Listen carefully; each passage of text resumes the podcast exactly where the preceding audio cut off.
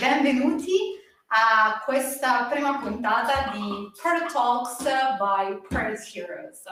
Per coloro che ancora non conoscessero Product Heroes, Product Heroes è la prima comunità di prodotto e di product management che parla in italiano e trovate il link in basso in descrizione se volete iscrivervi alla nostra newsletter e dare un'occhiata al nostro sito. Troverete tantissimo materiale a disposizione per voi, eh, downloadable anche in formato PDF, quindi potete leggerlo con comodità quando volete. E in questo nuovo format che inauguriamo oggi, eh, intervisteremo product leaders da tutto il mondo con l'obiettivo di ricavare le best practice e le lesson learned che puoi mettere in pratica nella tua azienda da subito. Io sono Sara Tortoli e sono la vostra host e oggi ho il piacere di avere al mio fianco per questa prima puntata una super ospite che è anche un'amica ed è Silvana De Santis. Silvana è una product leader con oltre 12 anni di esperienza Curiosità ha studiato semiotica a Bologna, PhD, è specializzata in intelligenza artificiale e ha lavorato in aziende come Nuance, che per farvi capire è l'azienda che sta dietro allo sviluppo di Siri eh, per Apple. Eh, è stata product leader a The Fork, che è di proprietà del gruppo TripAdvisor e più recentemente del gruppo Caring. Silvana vive a Parigi e al momento è Head of Product a Hyperlex, che è una startup nel fintech francese. Ciao Silvana, benvenuta e grazie per aver accettato nostra, il nostro invito. Ciao Sara, grazie a te per invitarmi alla prima di Product Heroes uh, stasera. Eh, figurati, cioè non potevi che essere tu la prima ospite oggi. Senti, Prima di cominciare, mi racco- entrare proprio nel vivo della puntata, mi racconti proprio in breve come sei diventata product manager e come sei approdata a Parigi? Hai fatto un po' il mio percorso nel migliore dei modi, anche più bello di quello che è in realtà. Uh, quindi ti ringrazio. Uh, in realtà sono venuta a Parigi per studiare, per fare un dottorato che alla fine non ho mai finito, perché ho cominciato a lavorare, sono diventata product manager. uh, quindi sono arrivata qui per gli studi, ho cominciato a lavorare per caso in una società che si occupava di intelligenza artificiale e ero prima linguista e poi project manager, quindi uh, il lavoro che conoscete tutti, dovevamo uh, installare le soluzioni uh, che producevamo dal cliente.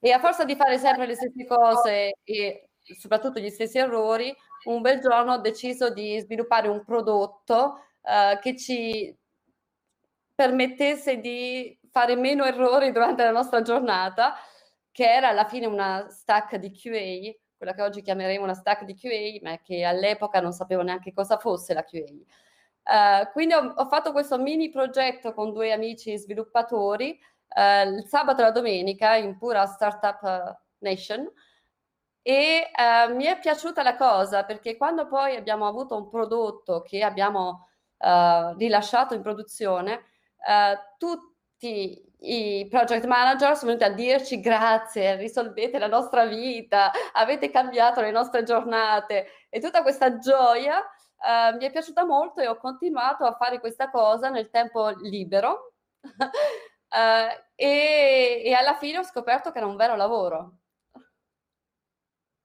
Quindi ecco, sono approdata al mondo del prodotto un po' per caso.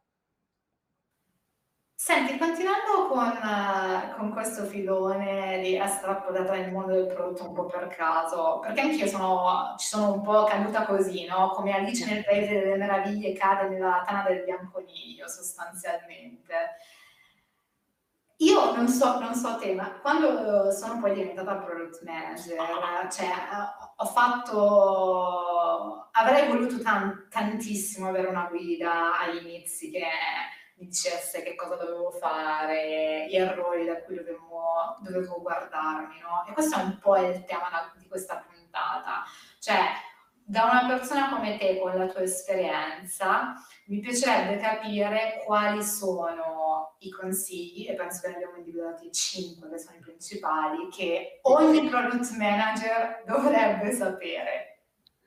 Allora, che ogni product manager dovrebbe sapere, secondo me, eh, in realtà io quando ho cominciato a fare il prodotto, ho cominciato in Francia, eh, in Francia non esisteva il ruolo, quindi ho cominciato da sola, ho fatto un po' tutti gli errori e, e a volte ho fatto delle cose positive per caso, eh, finché non ho, non ho, cominciato a lavorare con uh, la mia manager che era americana e lei uh, in America il ruolo esisteva e quindi ho avuto la possibilità di, di imparare moltissimo all'inizio, però mi sono anche sbagliata tanto. Quindi ho, ho, ho, cercato di ripensare un po' a tutta la mia carriera e avevo individuato cinque punti che non sono gli unici ovviamente, sono forse quelli che, eh, che mi stanno più a cuore perché lì dove mi sono veramente sbagliata. e che sono, allora li listo, poi ne parleremo nel dettaglio. Il primo è quello di innamorarsi sempre dei problemi e non delle soluzioni. Il secondo è cercare di non accontentare tutti. Uh, ricordarsi che nonostante quello che l'analogia no, dice, il product manager non è il CEO del prodotto. Non ascoltare le persone che ti dicono di essere estremamente data driven e accettare la sindrome dell'impostore. Questi sono poi i miei dieci anni di product manager riassunti in cinque, in cinque consigli.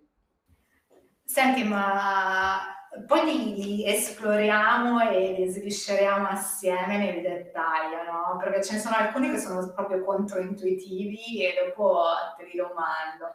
Ma se ne dovessi prendere uno, no? Cioè il, il più importante e il principale, quale sarebbe? Allora, guarda, uno è impossibile perché sono... è già stato difficile ridurre tutto ciò a 5. In realtà ne prenderei due, uno per le hard skills e l'altro per le soft skills. Uh, quello sulle hard skills, se, se, dovessi veramente consigliare una cosa, è quello di pensare sempre alle, ai problemi, di innamorarsi dei problemi e non delle soluzioni è l'errore che facciamo un po' tutti. Sulle soft skills, eh, il consiglio sull'accettare la sindrome dell'impostore credo che sia qualcosa che dobbiamo ricordare tutti e che io avrei apprezzato che qualcuno me lo dicesse dieci anni fa. Eh, ma questa della sindrome dell'impostore è non solo all'inizio della carriera, questa te la porti avanti sì. vita, vita naturale durante praticamente. Senti, Esattamente. Mi racconti poi torniamo anche al, all'innamorarsi dei problemi, non delle soluzioni, no? Ma la sindrome dell'impostore, tu come, come ci convivi? Perché io ti dico la verità, io ancora oggi, cioè, a volte entro in un meeting e mi sento proprio, cioè, me la sento proprio addosso ancora la sindrome dell'impostore. Come ci convivi? Eh, io ho capito, forse troppo tardi, che non passerà mai, per questo dico accettarla perché altrimenti resterà sempre lì. E in realtà ho, ho, sono riuscita anche a farmene un amico che ogni tanto uh, quando ho l'ego che diventa un po' troppo importante mi rimette con i piedi per terra. Però guarda, in realtà facciamo un lavoro che um, ne ho discusso con altri product manager, è una cosa abbastanza comune la sindrome dell'impostore nel nostro lavoro, perché in realtà si comincia senza avere non c'è un PhD in product management, quindi non si fanno degli studi per, ci si arriva spesso per caso e, e alla fine ti chiedono uh, di avere una laurea in ingegneria, un master in data analyst, uh, un corso in psicologia cognitiva uh, e, e ti chiedono un po' di fare tutto e di farlo bene, cosa che è impossibile. Quindi alla fine ci si trova sempre lì a dire, ah ma io non sono un ingegnere, ah ma io poi non so come fare per analizzare perfettamente tutti i dati. E, in realtà questa cosa è una cosa che ti blocca. Uh, a me è successo spesso di guardare delle, delle job position e dire, ah fighissimo, uh, però no, non sono bravissima nello sviluppo, non sono bravissima nell'analisi dei dati, non sono bravissima in scienze cognitive. e quindi mi bloccavo io stesso a dirmi non solo a livello della persona che stanno cercando. Sono passato forse la maggior parte della mia carriera a imparare, ed è anche una cosa positiva, eh, che io apprezzo moltissimo, ma ho imparato moltissimo stando nello stesso ruolo, quello del product manager, e cercando di diventare migliore in tutti i punti, finché un giorno mi sono decisa che in realtà non, non, non era possibile, bisognava soltanto lavorare con le persone giuste e cercare di uh, costruire dei team che fossero abbastanza eterogenei perché ognuno riempisse un po' i, i non le mancanze, però uh, che riempisse tutti i ruoli, che il tuo team riempisse tutti i ruoli e che le persone singole fossero forti in settori specifici. Uh, io per esempio lo sviluppo non so fare quasi niente, però so parlare con degli sviluppatori. uh, conosco PM che sono molto più tecnici di me e che vengono veramente dallo sviluppo, quindi loro hanno un occhio che io non avrò mai, qualsiasi cosa io faccia. E la sindrome dell'impostore è sempre lì in realtà. Uh, ho recentemente uh, preso un posto di head of product e tutti i giorni mi dico, uh, oh mio Dio, ho il prodotto tra le mie mani, posso, è bellissimo, posso farne quello che voglio, è una cosa eccitantissima, però posso, se mi sbaglio avrò dei risultati deleteri su tutta la società. Ed è sempre lì che ti accompagna. Senti, ma anche a livello personale, no? Come si convive con questa responsabilità? Perché non è una, una responsabilità da poco, no? Quando uh, hai questa sorta di potere sul, sull'azienda, su un team anche, no? Dalle tue scelte dipende, uh, dipende quello che farà il team, eccetera. Come, come ci si prepara anche a livello proprio personale? Allora, a livello personale ci si prepara leggendo tutti i libri, passato l'estate a leggere libri, a fare i piani eh, su come sarebbero stati i miei prossimi, i miei primi 90 giorni eh, nella società. Eh, devo avere un piano scritto che fa tipo 30 pagine, potrei pubblicare un libro. Uh, poi il primo giorno si arriva, tutti i piani scompaiono per magia e non si ha, non si ha più nulla. Um, in realtà a livello, a livello, professionale è un po' l'esperienza, mettere l'esperienza al servizio di qualcun altro, di una società. A livello personale rimarrà sempre uh, una pressione abbastanza importante che non si, uh, che secondo me non, non si assorbe, si condivide. Io cerco di lavorare il più possibile con i miei peers a livello della società, ma anche con i ragazzi che gestisco, gli sviluppatori, ehm, per cercare di eh, risolvere i problemi giusti e andare nel verso giusto.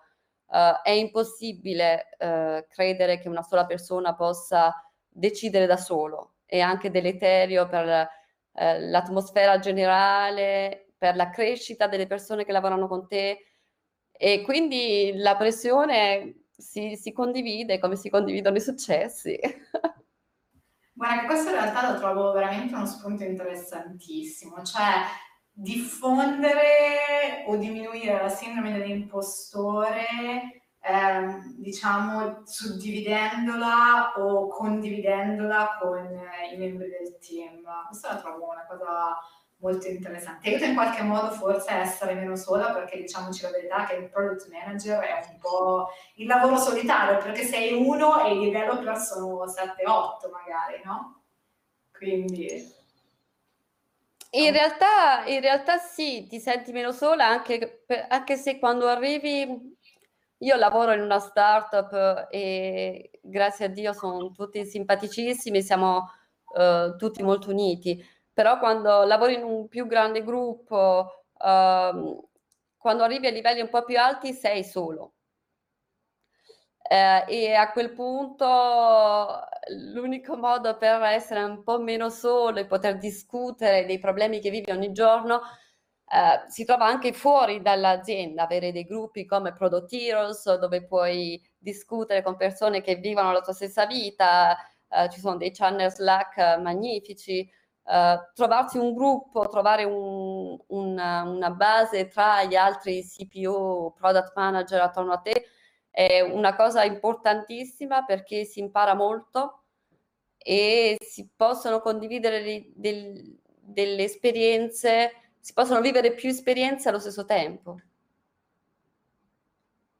Molto vero. Senti, torniamo un secondo.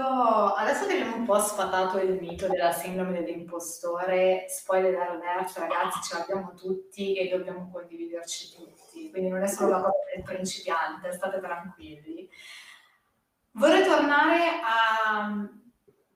all'altro number one che dicevi prima, no? Che è innamorati dei problemi, non delle soluzioni questa è una cosa secondo me difficilissima da fare come product manager, no? Perché tendiamo un attimo a identificarci con le soluzioni che creiamo. Come fai invece a in qualche modo dissociare le soluzioni che crei da te, quindi non associarle a, a te stesso, al tuo, al tuo, ego, per rimanere col, col problema? Quali sono le tattiche che secondo te funzionano meglio?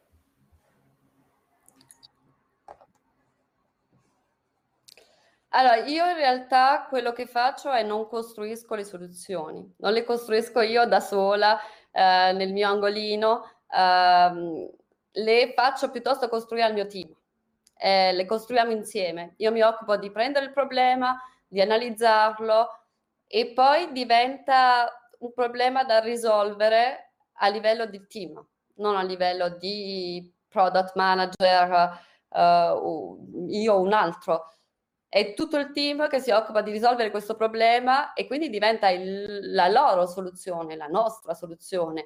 Però c'è un livello di distacco molto più elevato rispetto al primo prodotto che ho creato dove ho descritto tutto, ero lì che decidevo anche i colori e, e lì è, c'è, un, c'è una, un attaccamento quasi, quasi materno, passatemi il termine, col prodotto, ti immedesimi, ci hai messo tutta la tua anima, è il tuo prodotto, invece no, non è il tuo prodotto, è, il, è la soluzione di un team, è la soluzione che il team ha scelto perché pensa che è la migliore da vedere, ma potrebbero essercene un milione di altre soluzioni allo stesso problema. Io quello che, quello che mi interessa è identificare, ed è difficilissimo, identificare il problema corretto da risolvere uh, per uh, raggiungere degli obiettivi business, uh, per sbloccare un, un, nuovo mercato, per tantissime altre cose.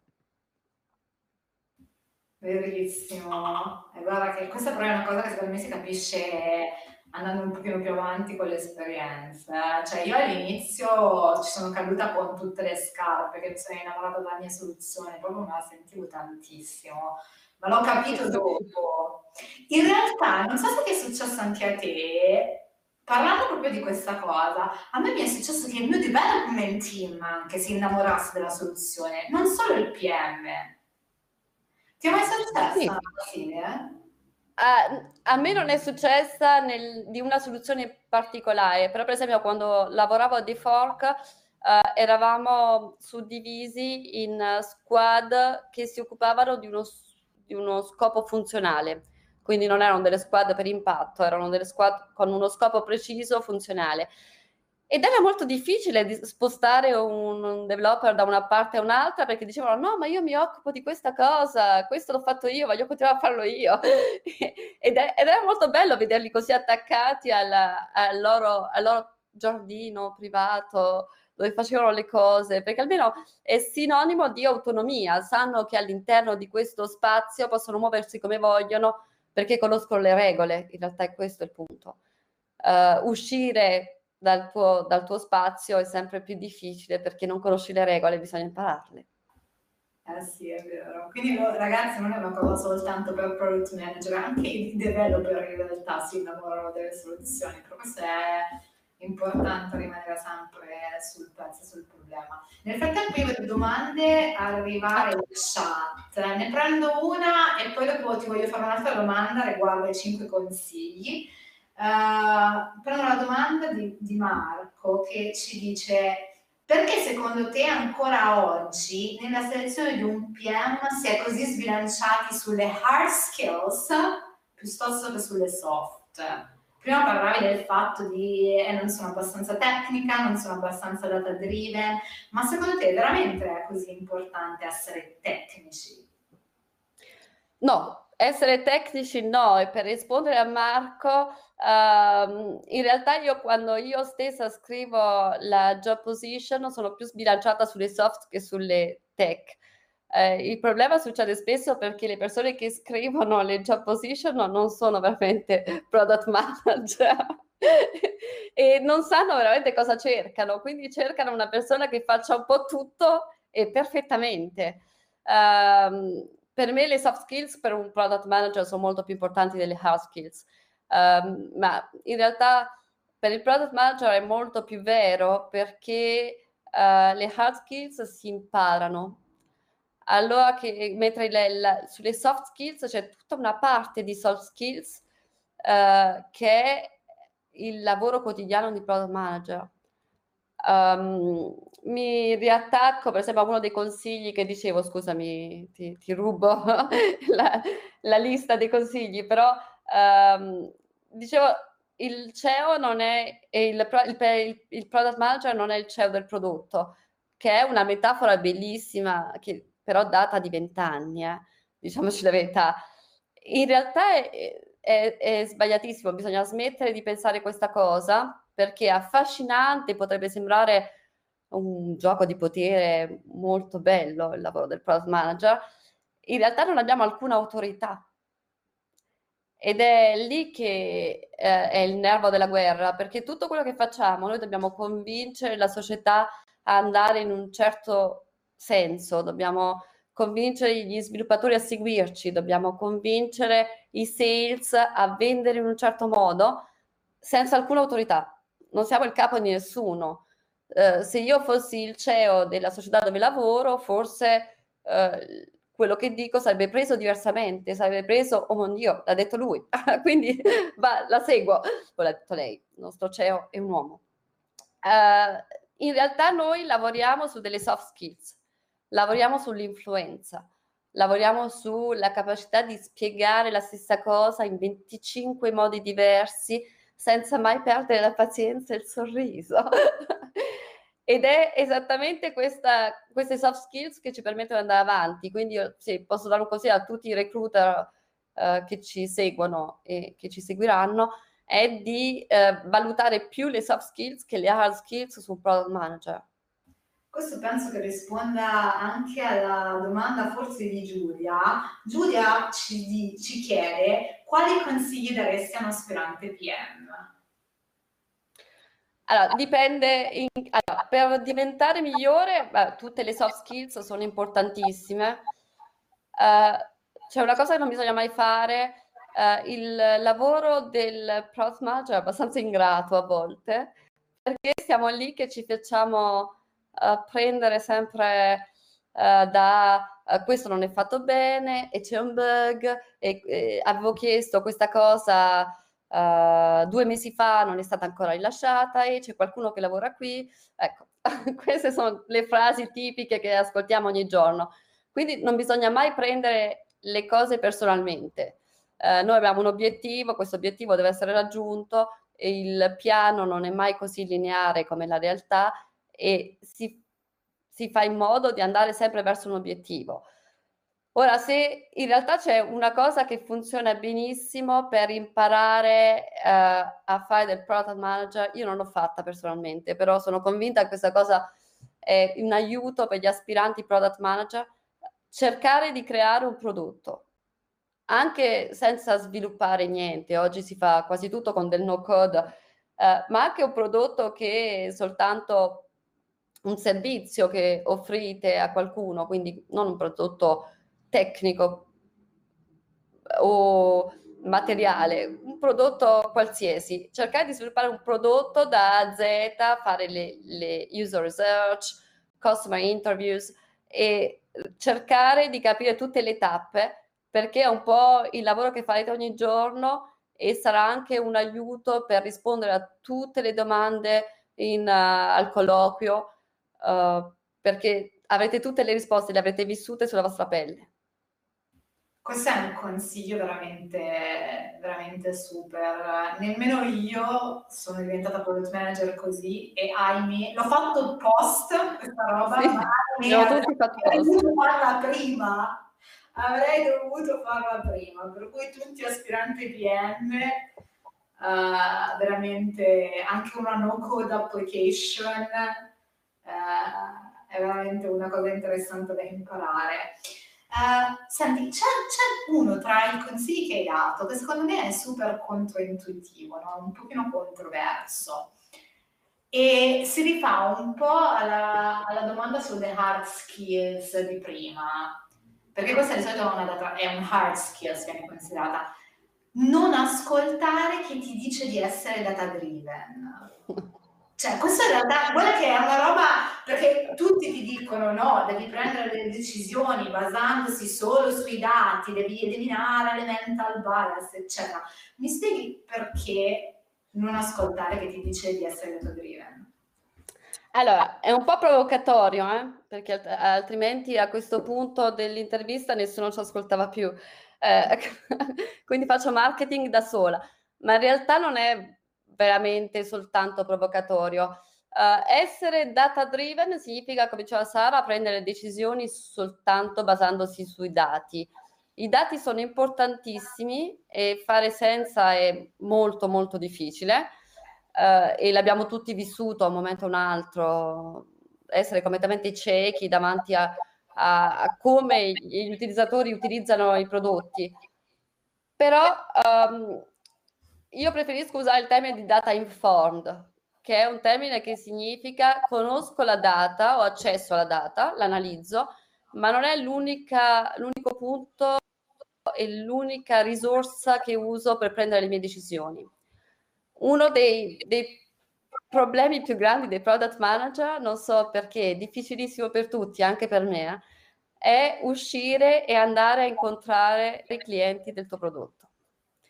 Eh, vabbè, alzarsi dalla sedia è, pro, è, è, veramente una cosa difficilissima, prenderlo come routine, perché siamo sempre così presi a fare un milione di cose, rispondere a un di domande, che mettersi anche un'ulteriore riunione, per di più in tempi normali, non in tempi di Covid, ma per di più è al di fuori della tua azienda, uh, è quasi inconcepibile. Quindi quando le persone ti spiegano che devi essere data driven, data driven e tu hai tutta la data che vuoi a tua disposizione, la prima cosa che non fai più è parlare con i tuoi clienti. E, e diventa un circolo vizioso, meno parli con i clienti, uh, meno hai voglia di parlare con i clienti e meno performanti sono le scelte che prenderai. Perché in realtà la maggior parte della, del, dell'informazione è nelle discussioni che hai con i tuoi clienti. Fare discovery, essere customer centered, uh, non, è, non, è, guardare uh, la data o guardare i flow dei miei utenti, è piuttosto parlare con loro. A me piace tantissimo prendere i verbatim dei, dei clienti perché, uh, perché sono ricchissimi di informazione, non scelgono mai le parole a caso. Quindi data informed piuttosto che data driven. Allora, questa, anche questa è una cosa molto vera, è veramente un circolo vizioso e è difficile poi dopo togliersi da questo circolo vizioso, per cui il segreto magari è non entrarci mai. Ecco. Proprio. Senti, siamo quasi arrivati alla fine, però io volevo farti un'ultima domanda perché è arrivata in chat e la trovo veramente super interessante. La fa Nicola questa domanda e ci dice di definire il problema da risolvere è credo il punto chiave per la realizzazione del prodotto. Come ricerchi il problema e che strumenti usi? Allora, ne abbiamo un po' parlato con la data, con uh, la user research. Io sono innamorata della user research uh, perché, e, e, Sara è la nostra customer centricity girl, uh, quindi lei farà un, la intervisterò io un giorno su questo argomento. Uh, perché sono innamorata della user research? Perché come tutti i PM, lo dicevo prima, tutti, è il punto debole di tutti i PM, ne facciamo poca, Un giorno mi sono detta che ne facevo troppo poca e ho cominciato a farne troppa e me ne sono innamorata. uh, quindi io faccio molta user research um, e uh, invito tutti a farla, la faccio fare anche ai designer, a chiunque nel mio team. I ragazzi del mio team hanno tutti un obiettivo sulla user research. Devono incontrare X clienti al, al trimestre, minimo. Poi fanno di più perché si innamorano anche loro della user research. Poi abbiamo dei dati che ci dicono, ci danno delle informazioni. Io lavoro in B2B, eh, che è un mondo un po' diverso. I dati in B2B sono un po' più ristretti rispetto a quello che si può avere in B2C. Eh, però abbiamo dei sales, abbiamo un customer center, abbiamo tantissima informazione che arriva da tutte le parti. Quindi poi si mette tutto in un calderone e si cerca di trovare la chiave che va a sbloccare delle cose. Il lavoro è difficilissimo, questo è il lavoro difficile. La soluzione non ci appartiene, um, la, la, seguire i dati è qualcosa di difficile da fare, ma che si impara. Avere capire qual è il vero problema da risolvere è quello che è difficile, perché abbiamo degli input che vengono dappertutto e a volte ci si sbaglia, molto spesso, eh, spesso scusami, ci si sbaglia ed è, e bisogna accettare gli errori, bisogna accettare che non sempre eh, avre, prenderemo la decisione giusta, anzi esa, esagero dicendo non sempre, quasi mai prenderemo la decisione giusta. Bisogna fare in modo di prendere la decisione giusta abbastanza spesso da non creare dei problemi. Ma non bisogna avere paura di sbagliarsi. Verissimo. Senti, siamo arrivati alla fine di questa intervista pazzesca, cioè io mi porto via un sacco di, di consigli per lei, anche di spunti di riflessione, ti dico la verità, perché questa sul prendere decisioni e fare pace con il fatto che tante delle decisioni che prenderai saranno sbagliate, che è proprio controintuitivo, contro la natura perfezionista, no? Un po' che abbiamo tutti, no? Cioè, come, come fare pace con le imperfezioni in generale, no? Imperfezioni nelle decisioni, imperfezioni nel software che rilasci, tutte queste cose, magari ci facciamo un'altra puntata dedicata proprio a questo, ok? Con piacere. Silvana, Uh, siamo arrivati alla fine, ci dici dove possiamo trovarti, contatti LinkedIn, Twitter, quello che hai dove eventualmente i nostri ascoltatori possono rintracciarti? Su LinkedIn uh, Silvana De Santis, rispondo a tutti, aggiungetemi, uh, mandatemi un messaggio, risponderò a tutti. Ok, grazie mille, grazie a tutti i nostri ascoltatori, ricordatevi di seguirci su productheroes.it, trovate il link in descrizione e di iscrivervi alla nostra newsletter per essere notificati sulla prossima diretta live. Vi aspetto alla prossima e buona serata a tutti. Un bacio, grazie. Buonasera, grazie. Grazie Sara.